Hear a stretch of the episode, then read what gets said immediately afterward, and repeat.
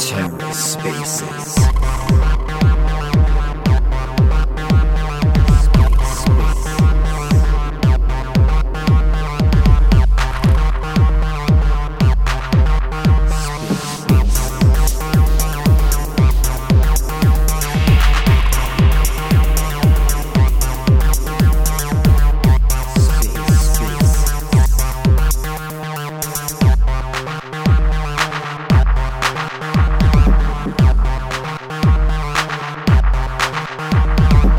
Hello and welcome to The Ether. Today is Tuesday, May 24th, 2022. Today on The Ether, Secret Spaces featuring Shade Protocol. Let's take a listen. Hello, this is Tor, back on the mic for Secret Spaces this week. Tuesday, May 24th, we are hosting the Shade Protocol team for this week's Secret Spaces. Thanks everybody for coming today and to all of our Secret Spaces, which are always Tuesdays. At this time, 5 p.m. UTC, 1 p.m. Eastern time. Sometimes we have special editions. Today is our regular edition, but with a very special team talking about Silk. Stablecoins are a super hot topic right now. That is going to be the main topic of conversation today. And we're super excited to be hosting Shade Protocol, building on and for Secret Network and innovating in a lot of ways about stablecoins, structures, etc. We are just going to give a couple minutes here for the space to fill in. If you're listening here, please do me and do the Shade Protocol team a huge favor. Get this link shared around to the spaces. Share it in your communities.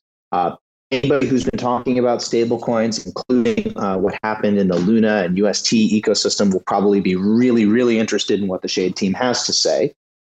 So do us a favor, do them a favor. Get this link shared around. We're going to go for the next hour. There's going to be some alpha dropped. It's going to be exciting. We'll kick off here with introductions in just a second, but let's give some time to pack the room and get people in today because there's just so much that we can be covering. Let's give it a couple minutes, but do us that favor and we'll just get started in a second. Yeah, and just Carter speaking here. Thank you for everyone who supports these Twitter spaces on a regular basis. And just like, thank you to the Secret Foundation, Secret Network for consistently bringing stories and content to everyone about what's going on in our ecosystem. It's such a valuable thing, these Twitter spaces, and it takes a lot of effort. I've seen the work behind closed doors to prepare notes and questions, and so just really, really strong shout out to everything that you guys are doing. Well, it's awesome to have you back on for Secret Spaces. We've had Shade come and talk a little bit before, but with everything that's happened with UST and everything else, I know you guys have been working a lot on the models, thinking about the potential risks to any stablecoin, algorithmic or otherwise, in the Web3 ecosystem. So we're really going to be interested to hear all of your thoughts on that today. We'll give it exactly 30 more seconds. Again, go grab the link to this space, drop it in a Telegram or a Discord that you're a part of, that you know other people are really curious about this topic. If you're in the Terra community, come share it with some of the other people there who have been thinking through, you know, there's the Terra 2.0 relaunch. There's also a lot of interest now in better integrating the Cosmos, not around a single stablecoin, but, you know, multiple stablecoins to reduce maybe the odds of having a central point of failure for things, just because there's so much experimentation going on right now. It's absolutely needed. And Shade is doing a lot of that experimentation, but they won't be the only ones doing that experimentation. They're just looking to kind of light the way forward on this stuff. So if you've been thinking about these same issues in the Terra ecosystem, thinking about possible implementations, you're definitely going to want to hear what they have to say today. I think at this point we can, go ahead, man. Oh, I was going to say, to add to that, be sure to join the Secret Network community and the Shade Protocol community. Actually, I'll leak this little bit of alpha here, but we actually have the Shade. Well, this isn't like product alpha, but we actually have Shade Protocol forums are going to be going live soon, and so super looking forward to having like at length, out in the open discussions. Discord's been a really cool medium. Like we've seen the community gather around the economics channel and the PEG research and have like really cool dialogues out in the open. But super pumped to have long form discussions where anyone in the Cosmos can hop in and give feedback and get up to speed on the in-depth research surrounding Silk. That's awesome. All right. Well, at any rate, the one thing I'll say before we kick off is follow Shade Protocol, because all of these calls to action will certainly come through the Shade account. They'll let you know where to go to continue the conversation. But we're ready to kick off. We're 7 past the hour. We'll go to the top of the hour. This is Secret Spaces. We do this every week. This week with Shade Protocol, talking about Silk, stablecoins, et cetera.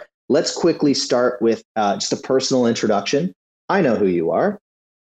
Not everybody here does. So, mysterious man behind the Shade Protocol account, please introduce yourself to our audience.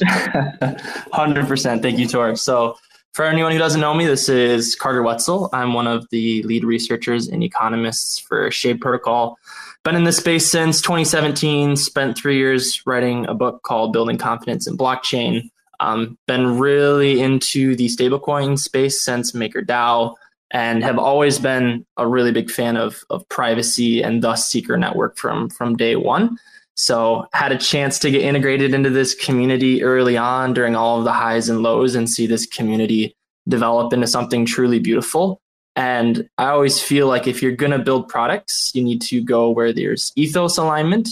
And I think privacy-preserving stablecoins, privacy-preserving DeFi, I think there's such a important market that we're going to see continue to develop, and that's always what's drawn me to the Secret Network community is its emphasis on the privacy. So that's a little bit about me. Been hard at work on the Silk research side of things. It's been over a year. I think it's crazy to look back on, like, this project is already a year plus old in terms of research and development, and it's really maturing into something almost ready to go onto the market. Obviously, there's a lot of research to be done in light of recent events, but this is rapidly becoming a mature project in many ways, although it's kind of hilarious to call a year mature, but in the world of crypto, a year is a decade. Yeah, or more. Crypto years are getting, I don't know whether we're talking about compression or expansion. I'm kind of backwards on this right now, but yeah, every day feels a little bit longer, and things that used to happen over decades, happened in hours. And the most recent example of this might be a really good place to start. So before we maybe get into Silk specifically and what Shade is trying to innovate on, obviously people listening to this know there's going to be some kind of aspect of native privacy involved because Secret is involved. But let's start with UST and Luna. A lot of people here probably heard about this, but maybe some didn't. Luna is the native coin of the Terra ecosystem. They had a native stable coin in their ecosystem called UST. There's an economic link between Luna minting and burning and with adoption of UST, their stable coin. It's an algorithmic model and it feeds back on itself. But this is also one of the main risks. In an expansionary period, things look like they're going okay. And then recently we saw this month a very rapid contraction, almost like a run on the bank.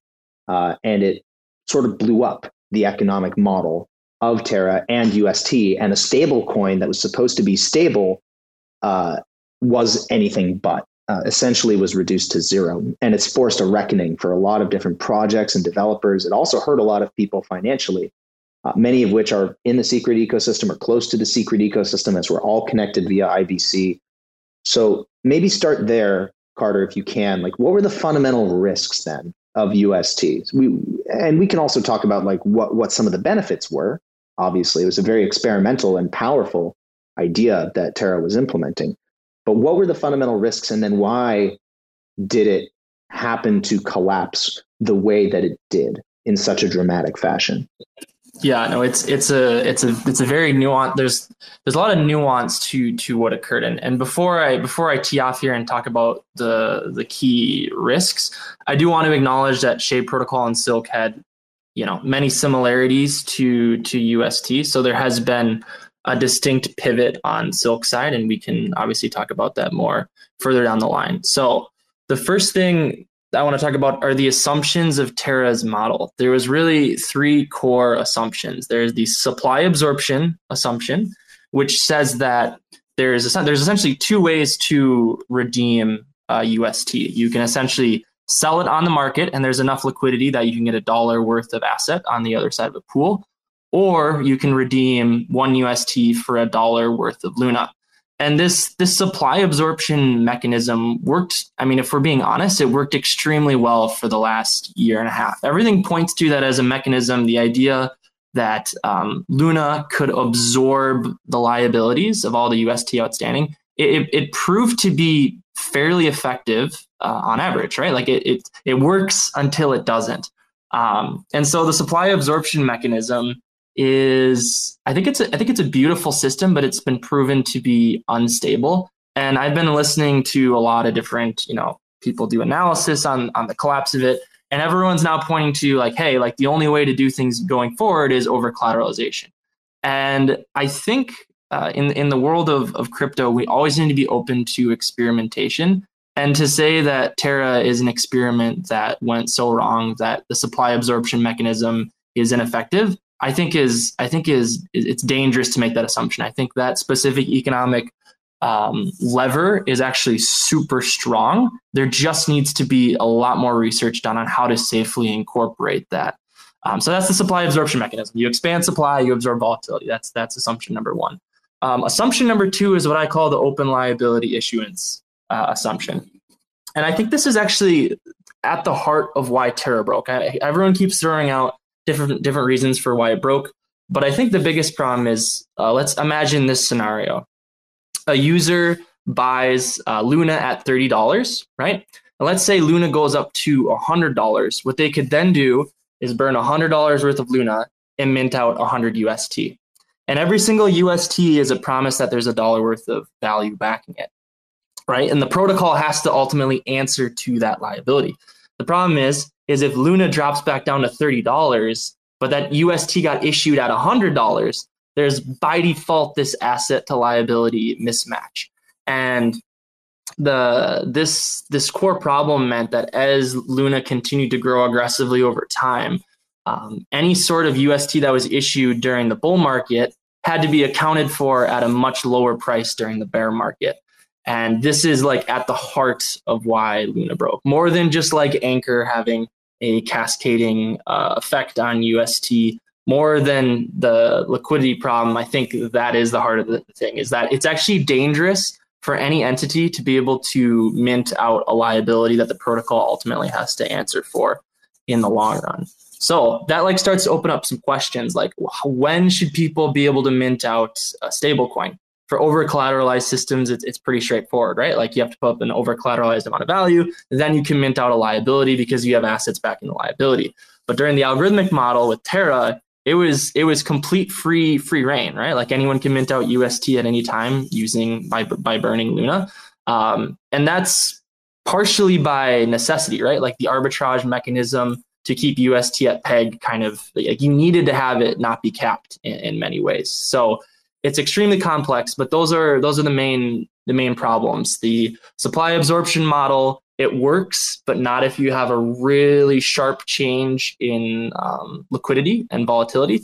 And then the liability issuance assumption of Terra's model, I think, was truly at the heart of it.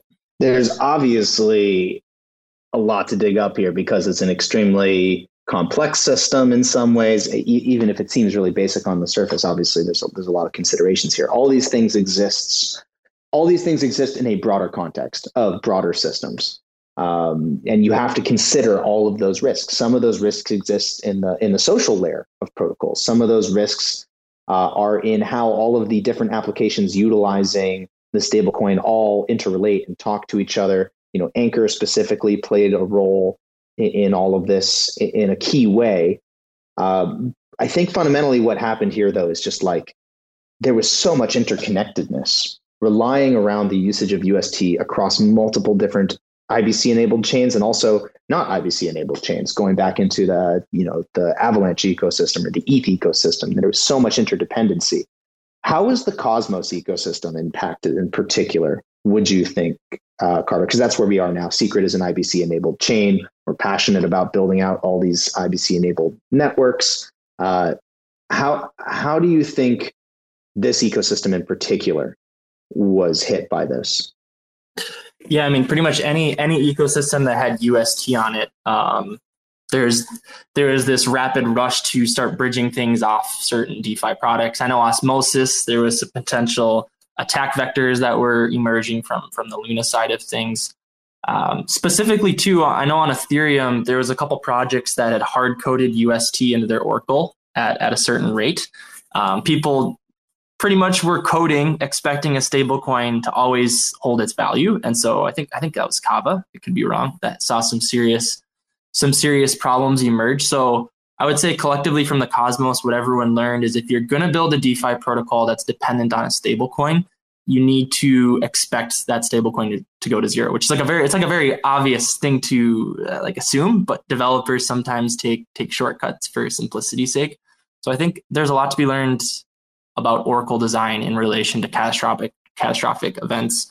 More specifically, I would say the Cosmos has been deeply impacted because of the liquidity. I mean, UST was rapidly becoming a go-to desired token on Juno, on Secret Network, on Osmosis, and to have it go to zero really rechallenges our concept of what a stable asset is. And I think the most liquid assets are becoming more valued in a larger Cosmos, like L1s. There was a rush to go to L1s, right? Like to get out of UST and to go to something that has uncorrelated value from that entire system. I think it's going to take a while for DeFi and Cosmos to recover, just because we had closer proximity to UST in many ways than Ethereum and other protocols. Also the Oracles, the design component. Gotcha. So what did it sounds like you guys learned a lot from the collapse of UST specifically, right? So when I say, what did we learn? I mean, there's all kinds of learnings we could have as an ecosystem at large. I'm curious, maybe first, let's talk from the perspective of what did Shade learn from the collapse of UST, and what did that make you guys think about differently? Again, before we get into Silk specifically, just like, how is this making you think differently about things? Well, I mean, it's crazy because we were a bunch of us were gathered around at the office as it was all happening. And it's so much of Silk's model was going to be algorithmic out of the gates. And so watching the model break down in real time, it was I think I jokingly tweeted out I learned more in one day than I have in the last 2 years about stablecoins, because once something breaks, you realize the assumptions that the model was making.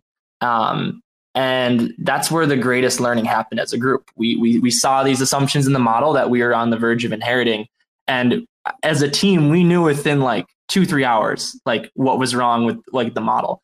And that's hindsight's always 20/20. And I think you have to have the humility to acknowledge when you were on track to inherit certain assumptions from someone else's model. And we definitely were. So what did we learn from it? We learned that you can't entirely trust the supply absorption model. We learned that the market probably is not going to be trusting algorithmic stablecoins anytime soon, which is completely fair. We learned that the thing that kills stability more than anything else is depth of liquidity, right? So having really deep protocol and liquidity, having locked liquidity, are not just nice to haves, they're absolute necessities. And I think the curve and what happened with UST and 3-pool, 4-pool, all that stuff, but proves that you need to have deep liquidity. It's not just it doesn't just bring utility to the stablecoin. It's the lifeline of the stablecoin is that locked liquidity. So I think it made us as a team go back to the drawing board and rechallenge all of our assumptions that we were inheriting from Terra. And it's this really just deep and rich data set to draw from. We're also seeing so many community members from Terra, I think, entering into other ecosystems. And so being able to learn from people that were just so embedded into the ecosystem and understanding where we can grow from it, I think that's absolutely invaluable. And so for me, it's a humbling experience because I've talked with many of the Terra developers. I've met them in person, and I was a huge fan of the protocol. And so to have everything you've kind of believed kind of go to zero, to just completely break like that, it's a humbling moment. And I think the challenge of building a decentralized stablecoin, when everything broke, I got really fired up. The whole team got fired up because it was can we pull this off, right? There's this really big opportunity here to do it safer, to do it right.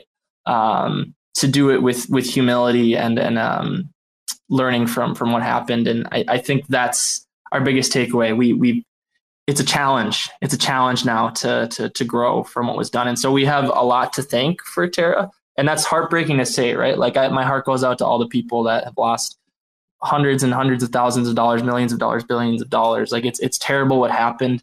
But that is the experiment of crypto and decentralized finance. Everything's an experiment, and you should assume that all the experiments will fail. This one happened to be a huge one, but it's data, and now it's time to move forward, gather ourselves, and continue towards the dream of building a privacy-preserving, decentralized stablecoin. Incredible. So it sounds like, the next question that I have queued up here is maybe more rhetorical than anything, because it sounds like we have a pretty good answer to this. But is the dream of algo stablecoins dead as a result of all of the?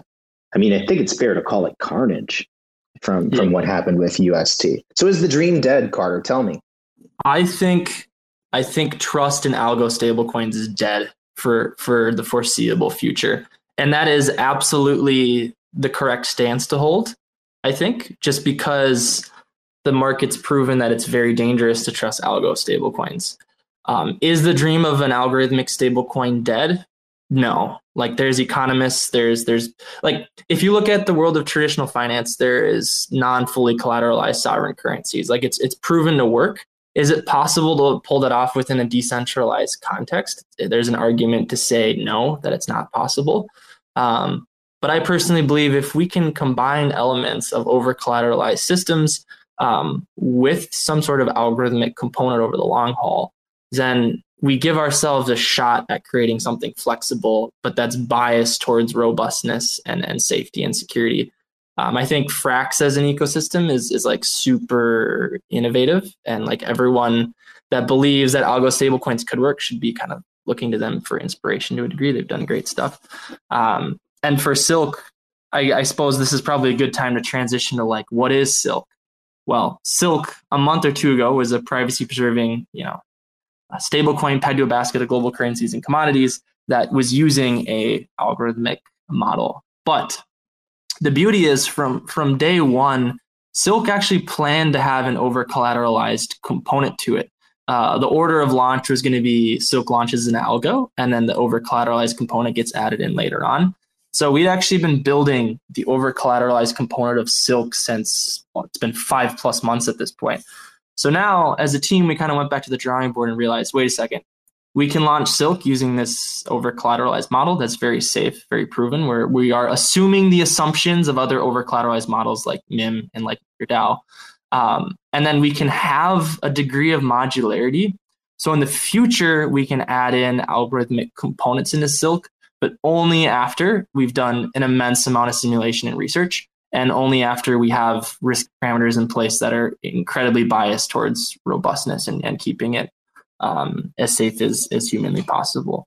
So ultimately, what is Silk? Privacy preserving stablecoin pegged to a basket of global currencies and commodities. It's launching as an over-collateralized stablecoin using a safe and proven model, but it has modularity so that in the future we can modify the redemption and issuance components of Silk to be something more dynamic and biased towards growth. But we can't launch it as an algo, and I don't see it migrating to an algo model anytime soon, because there's just so much data to sift through with Terra. And community sentiment doesn't trust the algorithmic component because there is a lot of research left to be done. So that's kind of the summary of, is the dream of algorithmic stablecoins dead?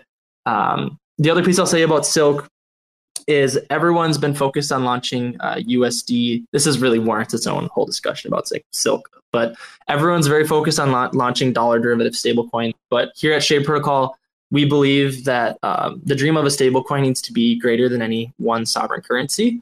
And so Silk's super unique in that the composition and what the peg is targeting can change via governance. And so let's say Bitcoin one day took up 50% of global trading volume. Silk could be 50% of its peg composition could be targeting Bitcoin. So it has the ability to evolve over time as the global macro economy evolves, whereas sovereign derivative stablecoins don't have that flexibility. So anyways, there's a lot to dig into, but that's my answer to the algorithmic stablecoin debt and just kind of bringing Silk into the picture a little bit. Got it. Well, I mean, you started already telling us a little bit about then what Silk will be, as opposed to maybe what it might have been. And that's important. We're supposed to constantly be learning from our environments. So as we are about to get into that conversation, I'm going to do a quick reset on the space to let people know who have come in since the beginning. We do save time at the end of the space for questions. So the last 15 minutes or so will all be, you know, Q&A if you've got specific questions about Shade or Silk or anything that you think, you know, since we have Carter's time and attention, that you would want to bring to his attention so you can get his expert answer. Definitely take that opportunity. You can start raising your hands, let's say, in about like 10 or 15, so we can get you up here in about 20. But we do secret spaces every week. We have different guests every week. This week we have a protocol with Carter, who's their lead researcher. We're talking about what happened with UST. We're talking about what they've learned for Silk. So let's talk about then, you know, what is going to happen with Silk now. And there's two things that I always think of when I think about what you guys are doing with Silk.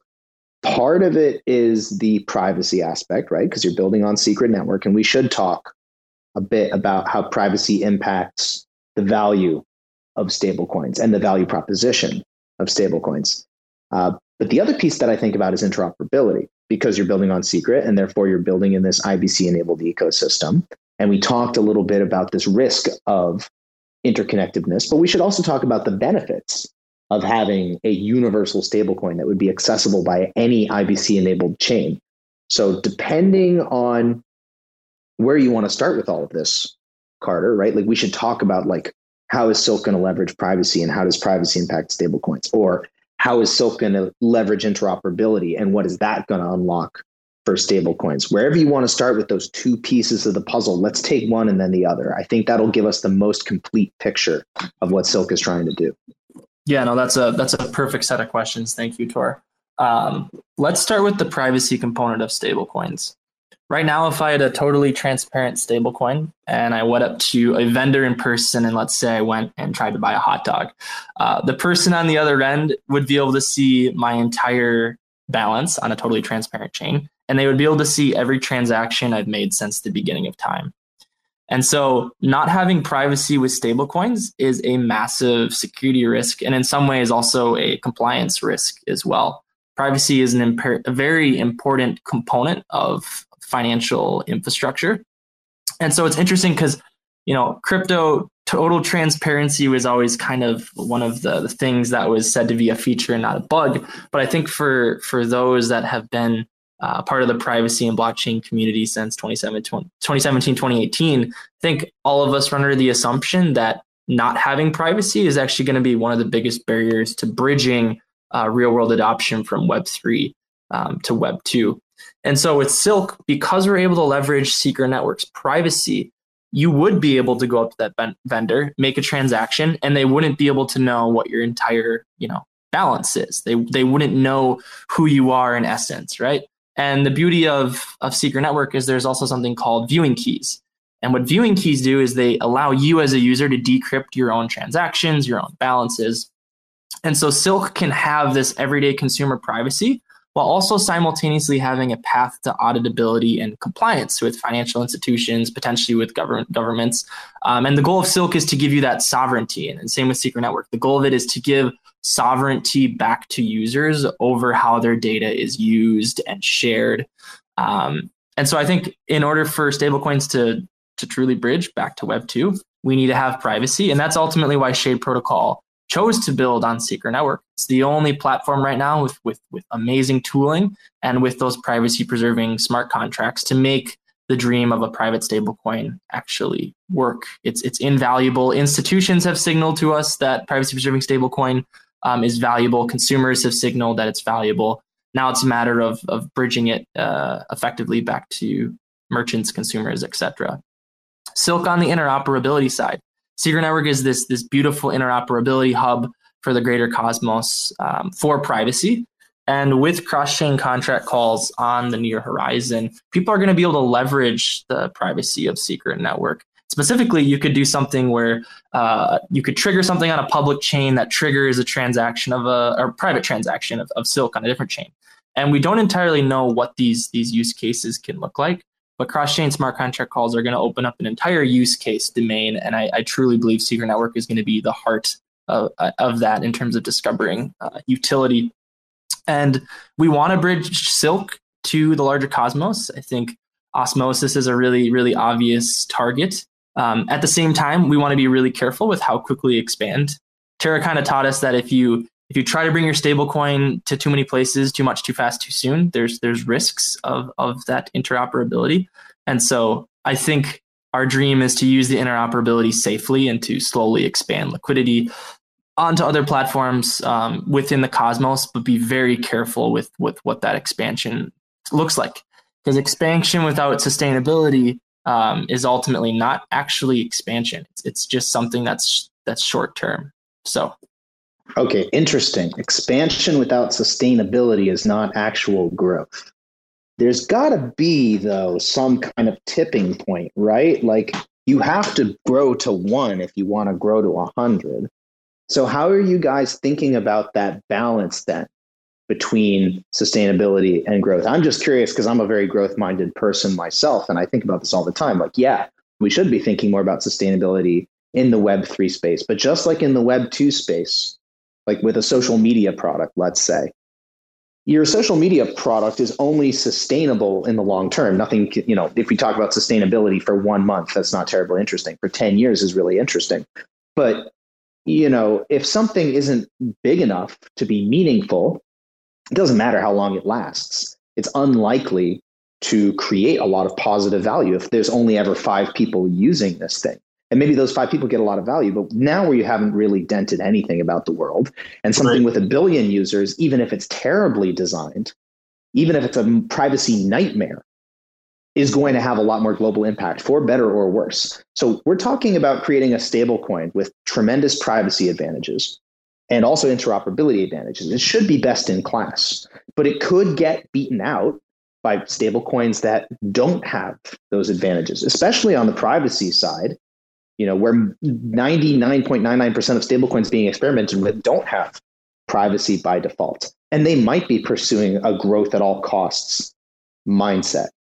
How do you guys think then about that initial adoption that'll allow you to get to these more sustainable conditions for a coin that's adopted enough for that to be meaningful at a global scale? It's a really deep question. I think I'll make an addendum to my previous statement. I'll say this. If the stability of your economic system is dependent upon reaching a certain network effect, then that's a very risky system. Like, Silk will see exponential growth as it sees like the network effect and more people adopt it.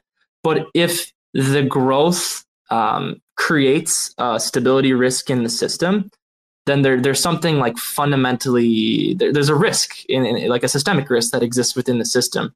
And so absolutely, Silk pursues growth, but not at the cost of stability, right? Like that's the fundamental point that has to be made. When it comes to interoperability, you cannot pursue hyper growth if it's going to put the stability into question. Now, if we do things right and we do reach that network effective adoption, then that's like a healthy type of adoption. That's people like using and transacting Silk, using it in their everyday lives, using it with merchants, right? Like, this is like the similar dream to UST. You need exogenous demand for the stablecoin separate from DeFi yield, right? That's how you achieve true healthy adoption, is when people are buying the stablecoin and using the stablecoin not to generate yield, but for everyday commerce. And so that's the type of network effect growth that we want to pursue aggressively. But to bootstrap that, and this is kind of the chicken and the egg problem, is like, we exist in this world of Web3, and the best way to do that is to kind of get it integrated into DeFi products. So I think you have to be extremely careful. Like, the majority of the risk can happen during that rapid expansion. And so I think I'm most scared about Silk's first 2 years of growth and how it happens. It needs to bridge back to everyday commerce, or we're not truly succeeding in the vision for it. And we're also potentially have, you know, stability of the system being challenged if it just purely exists in this little microcosm of Cosmos stablecoins. So I guess in summary, like I said, if stability of the system is based off of reaching a certain network effect, then you should be worried. Growth is still good. Network effects are still good, but it should be surrounding adoption and usage. as opposed to chasing yield? I mean, great answer. Hard question. I think answering that question is not the difference between success and failure, right? Like, you need to have a clearly refined, intelligent approach to the hardest problem, that balance between immediate short-term growth and long-term sustainability. But I think now, especially seeing how quickly UST sort of imploded on itself, we kind of understand how little is in our control sometimes, especially in these complex interconnected systems. And we really should be focusing on the things that we do control. And I think you've already made the best possible decision, selfishly speaking, which is to build in the secret ecosystem. So you've already solved the biggest problem, which is how do you get these privacy and interoperability advantages without having to reinvent everything yourself? Now Shade can really concentrate on what it takes to be a sustainable, stable coin model with those advantages for the long term. Think about that go-to-market adoption without having to compromise either on ethos or on these technical capabilities. So hopefully this inspires some other people who are listening to this space. If you have ideas that are perfectly suited for the secret ecosystem and taking advantage of our privacy and interoperability, it is best in class. There's a reason we chose to build in the Cosmos. There's a reason that we put privacy at the center of the project. It's so that teams like Shade Protocol can show up and build things that have never been built. So let's start allowing for people to put their hands up. I think I see one or two already. We'll start bringing people up, let's say, in about 5 minutes. And before we get there, I'll ask my last question, a little bit derivative of this, which is making you make a prediction, which is always fun to do because I can't possibly hold you accountable for the success or failure of these predictions. And I also don't think that, any of us are particularly well qualified to give educated guesses about things that could happen in 2 years anywhere in Web3 when some of us can't even guess what's going to happen in 2 days. So, understanding that you're already set up for failure, Carter, where do you see stablecoins in the Cosmos over the next year or even two? Great question. Difficult question.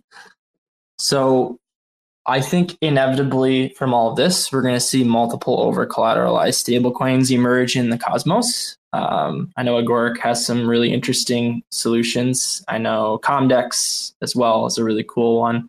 I know Silk will be coming to market after everything's safe.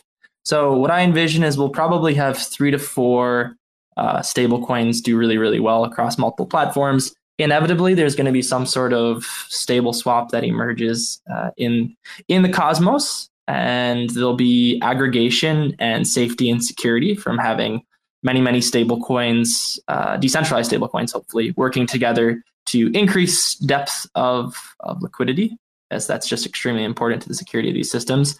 I think in the short term, USDC is going to be king in the Cosmos, purely because Osmosis is putting so much emphasis on trying to pull that asset into their ecosystem.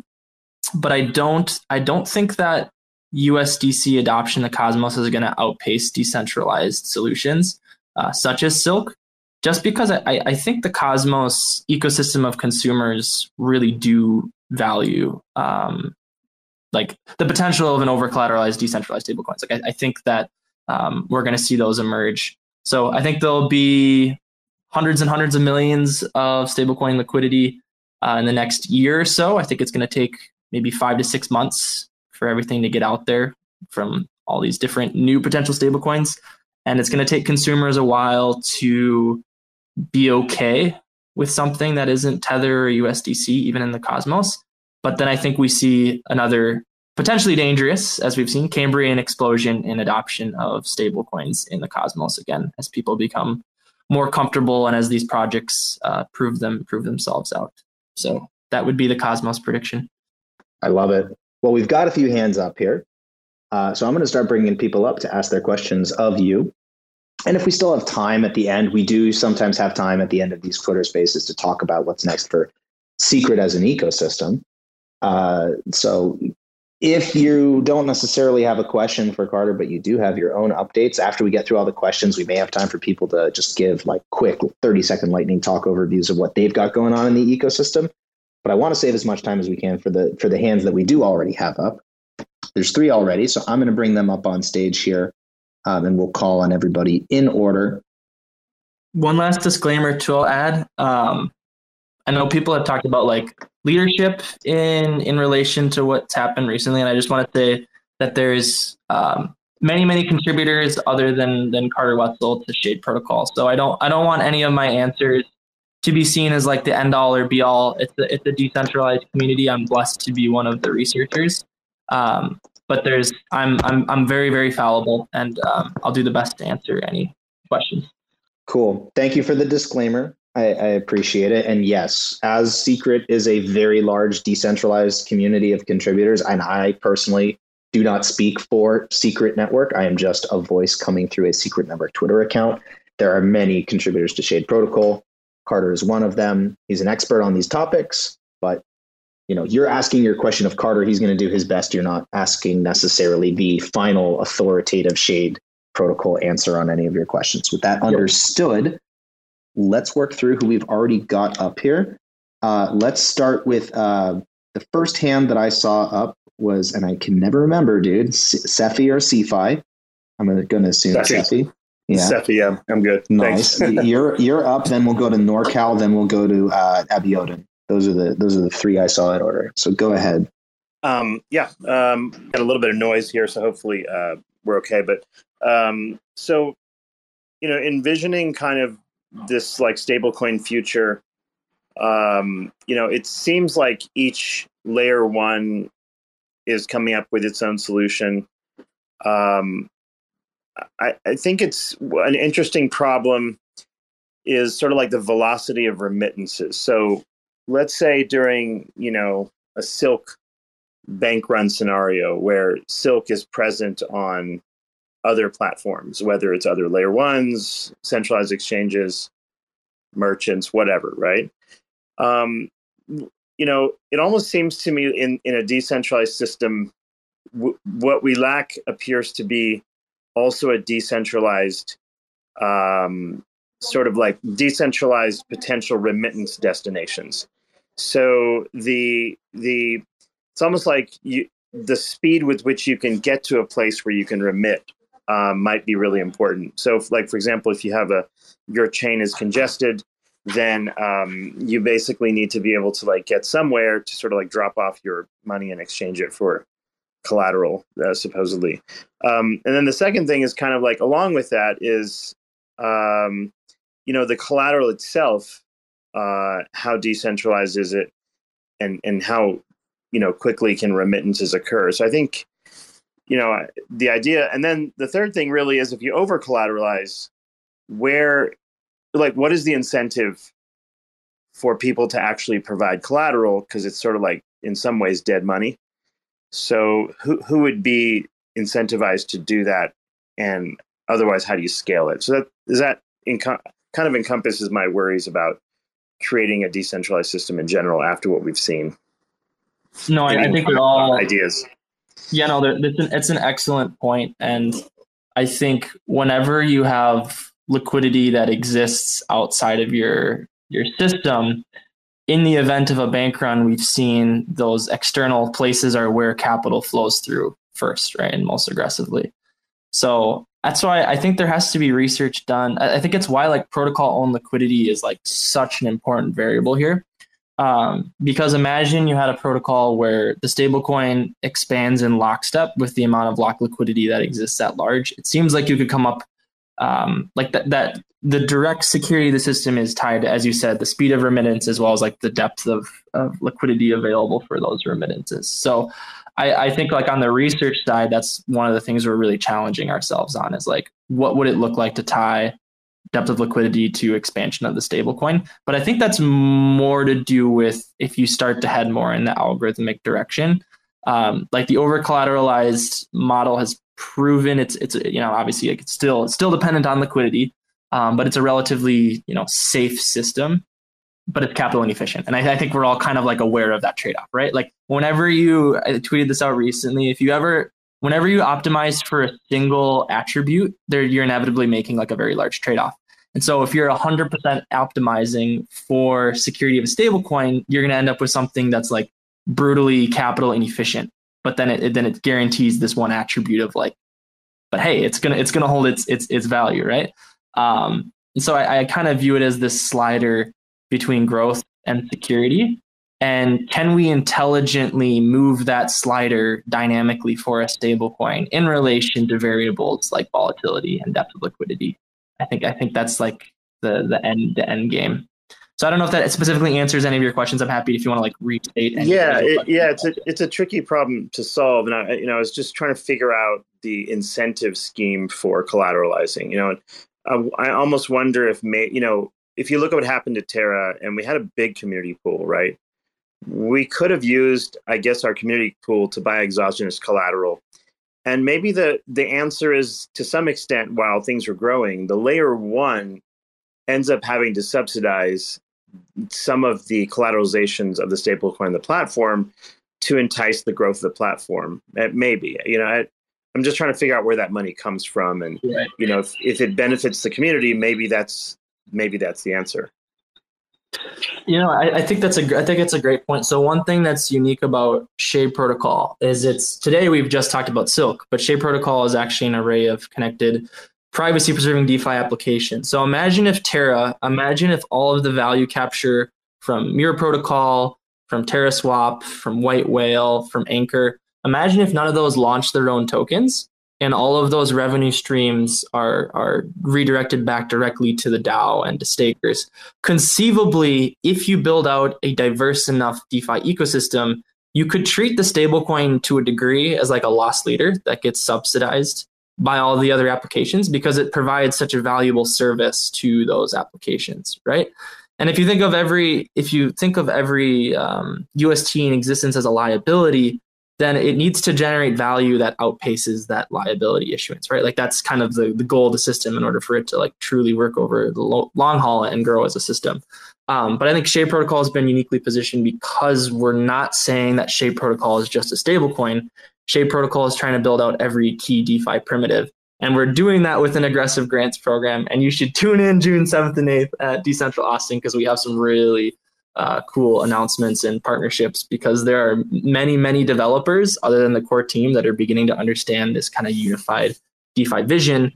And because maybe that is part of the answer. Maybe like a stablecoin truly on its own with no other revenue streams is like a very difficult problem. But what if we treated it as a loss leader? What if we treated it as something that had to be subsidized to a degree with the growth? And it's an interesting question. I'm not saying that's the answer, but it is a consideration if you're trying to go with a capital inefficient system.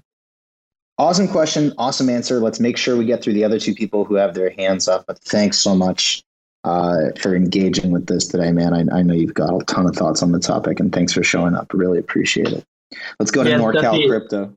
Oh, sorry. You should DM L_Wetzel on Twitter. I've honestly followed you for over a year as a huge fan of Terra. So I would love to like hop on a call sometime and like chat with you and learn more of your insights, really, really value your contributions to that ecosystem. And we'll do. If you keep me anonymous, I might be able to find you in Austin. Sounds good. My life is complicated. The good news about Secret Network is we value privacy, and happy to like try to make that work. Sick.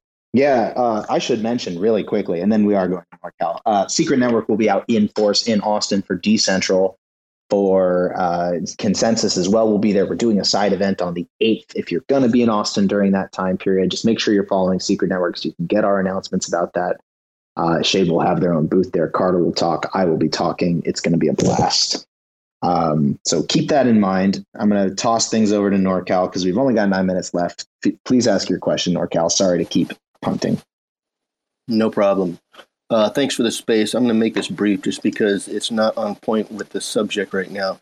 But the Keplr wallet is not protected by a ledger device, and it should be. I got an airdrop from the very beginning taken from me about a month ago, and it is unfortunate. And so, like I said, this is not on point, so I'll take this to Discord if there's a channel over there where somebody would like to get more information about just my perspective on something safer, which is part of it's an important piece of this whole network, is having a good browser wallet, one that's secure. Totally. I think there's actually there's a new wallet coming to Secret Network. I'm sure they would love to hear your type of feedback on security and your experience. That's Starshell, correct, Tor? That's the name of. There's multiple. Honestly, I keep hearing about dedicated wallets that are coming that are not only going to have some browser support, are also looking at mobile support. I know we've also been talking with Keplr about mobile support, which may only be for like non-contract interactions, but still would go a long way for people who just want to manage their staking rewards and other things on mobile. There's a ton of things that obviously need to be improved at an infrastructure level about not only Secret, but every Layer 1 blockchain. And there's things that we can be doing as best practices, even if we're using a web browser, right? Like I use my ledger with Keplr for most things that I'm going to try to do with the network, and it's you know, doing as good as you can is still not good enough, but it certainly helps. I think the only answer that I have for that is just there's a ton of great teams building.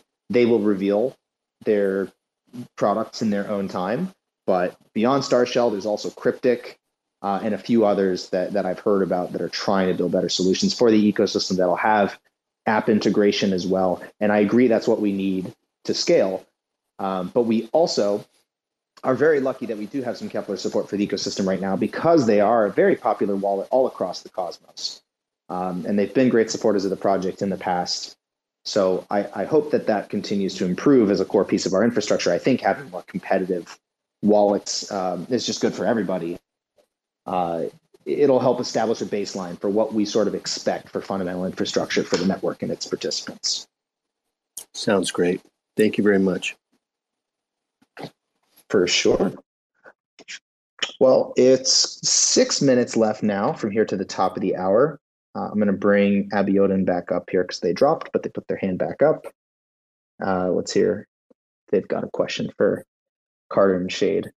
Hopefully the connection works. We all know Twitter Spaces is temperamental, but I assure you it's not personal if we can't get you up here. It is just one of those things about Twitter that we all live with. All right, let's see if it worked. Abiodun, can you speak? And hopefully I'm pronouncing your name correctly. Do you want to try unmuting? Okay, may not be working, but we can keep trying. I see one more hand up. So I'm going to bring up that one more hand, which is Taki. Taki. We'll find out in a second. All right, Taki, I think you're going to ask our last question. Can you hear me? Yes. All right. Yes. All right. So I kind of feel like I'm late, but I just want to just chip in my question very quickly. So I see Shade Protocol here, and I feel very privileged. Is there any common airdrop for stakers and so coming up soon or thereabout?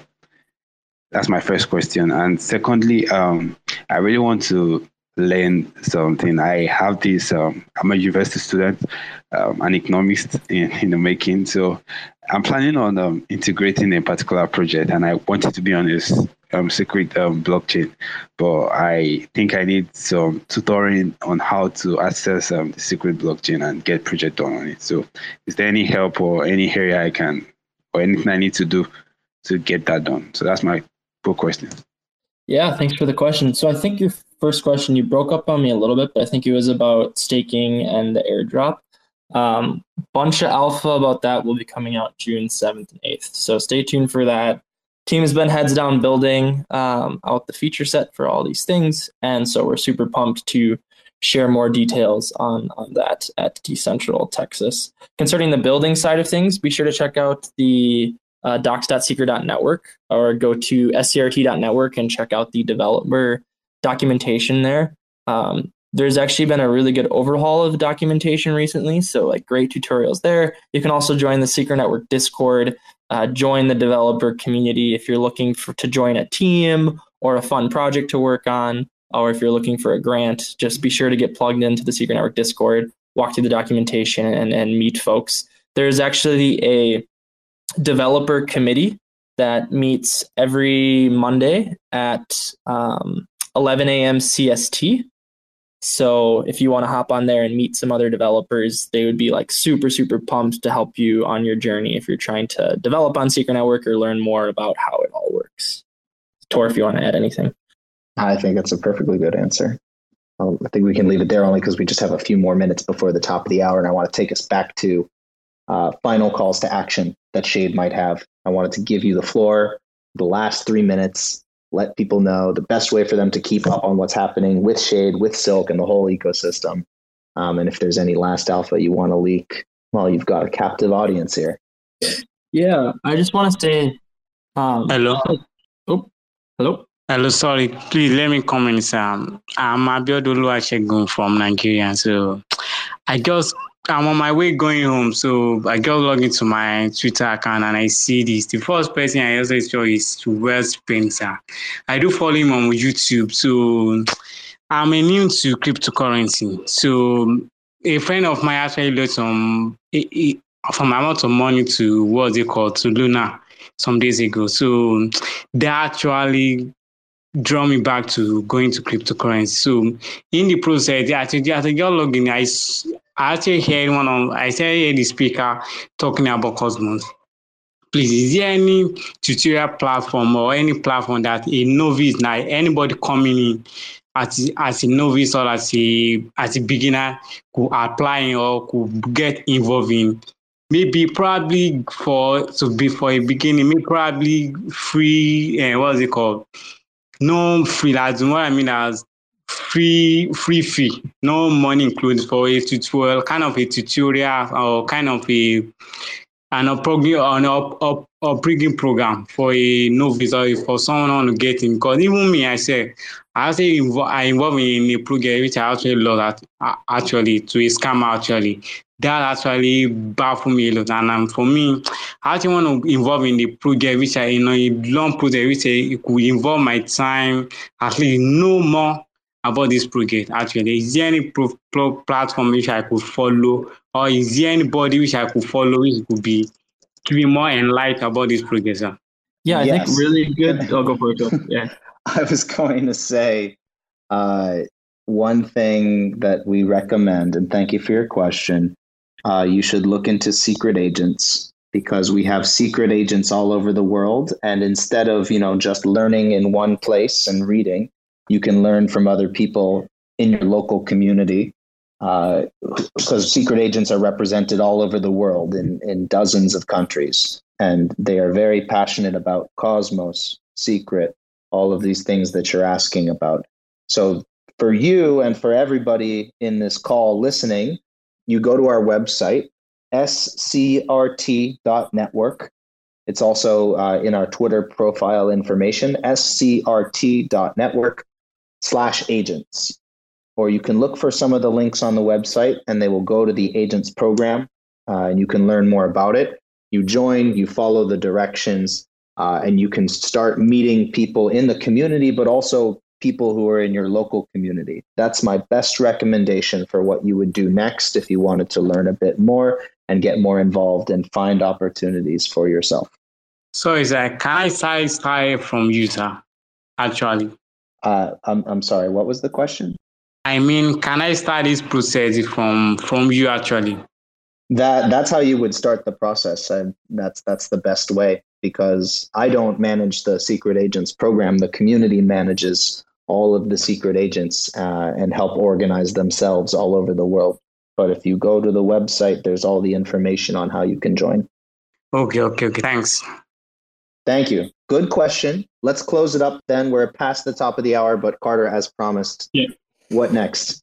Yeah, first I just want to give a really big thank you to the Shade Protocol community. I think for everyone watching what happened to Terra, it was really shocking. And so to know that the community believes in the set of builders and researchers enough to say, hey, this happened, this impacts us, because we've been falling in line with a lot of Terra's model. And so seeing that the community, is trusting the community of core contributors to pivot and to grow what happened, to grow from what happened, it means a lot to the team. I promise you that. It's the responsibility is not light, and what happened to Terra, it's heavy. It's super heavy for anyone trying to build the future of the financial system. truly believing in that Silk can change the world. It's just so heavy to carry that like these things can happen to these experiments in decentralized finance. And so just thank you to the community. Your support means the world to us, and everyone's working their tails off to make sure that we can do it the right way and the safe way. So that's my first thing I wanted to open with. Second, please join our community. Follow us on Twitter at Shade_Protocol. Join the Discord, join the Telegram, get plugged in. If you're a builder, we actually have a grants program, which is semi-unusual for app layer projects to have like a grant program like we do. So be sure to check that out, join the conversation. And finally, look forward to June 7th and 8th at Decentral Austin. We have been heads down building products, not just Silk. And we have a lot to show for there. So, and thank you, Tor. Be sure to follow Secret Network, follow Tor Bear. Thank you for being such a gracious host and bringing us on today.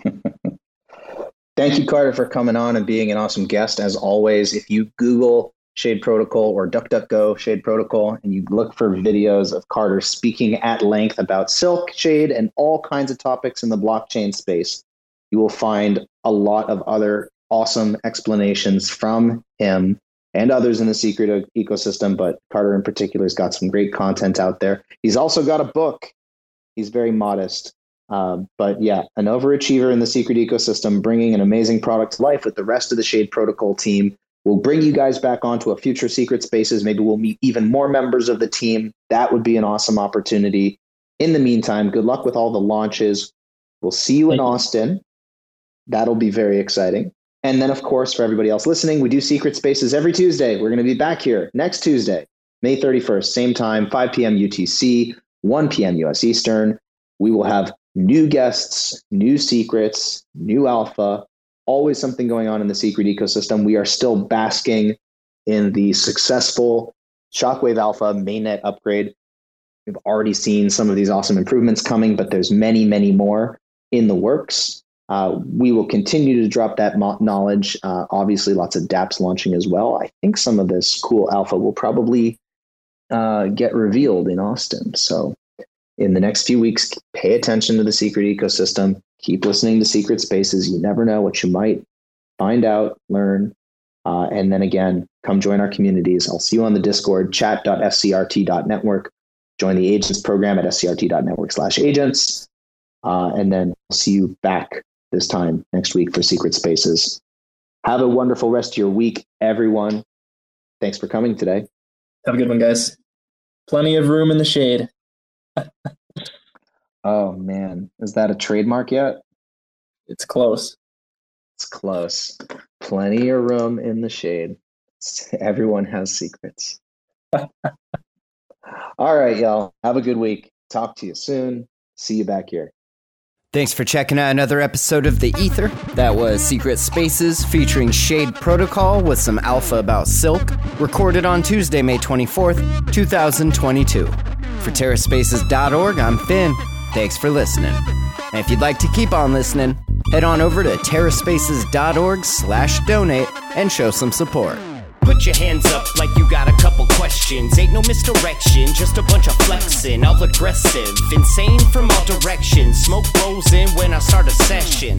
Blank canvas, blaze up the handlers. Rocking back and forth like I got the van stuck. Don't grind the clutch, mind your hush. Put your mask on and don't touch the antlers. Feeling untouchable when I'm on the verse, but in the universe I'm just writing some words. Enticing these nerds while I'm laying out my memoirs. Like, remember when I had to fight the centaur? I'm a book nerd, let me take you on the journey. Lost in the labyrinth, searching out the lost fern. For certain got the taxes included. Acting like a writer never felt secluded.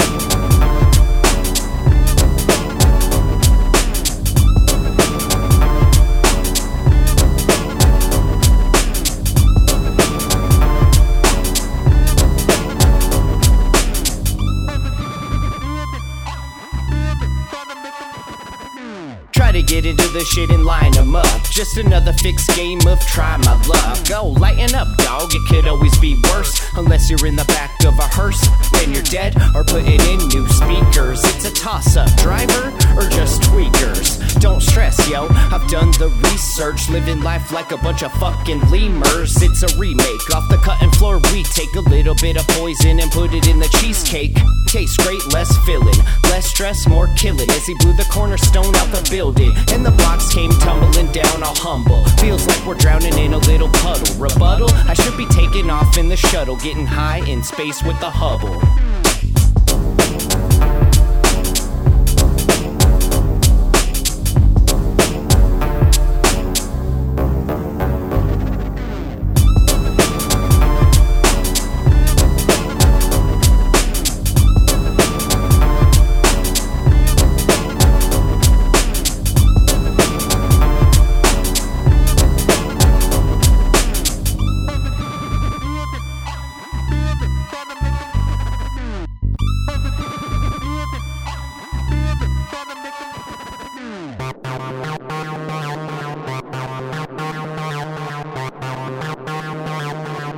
TerraSpaces.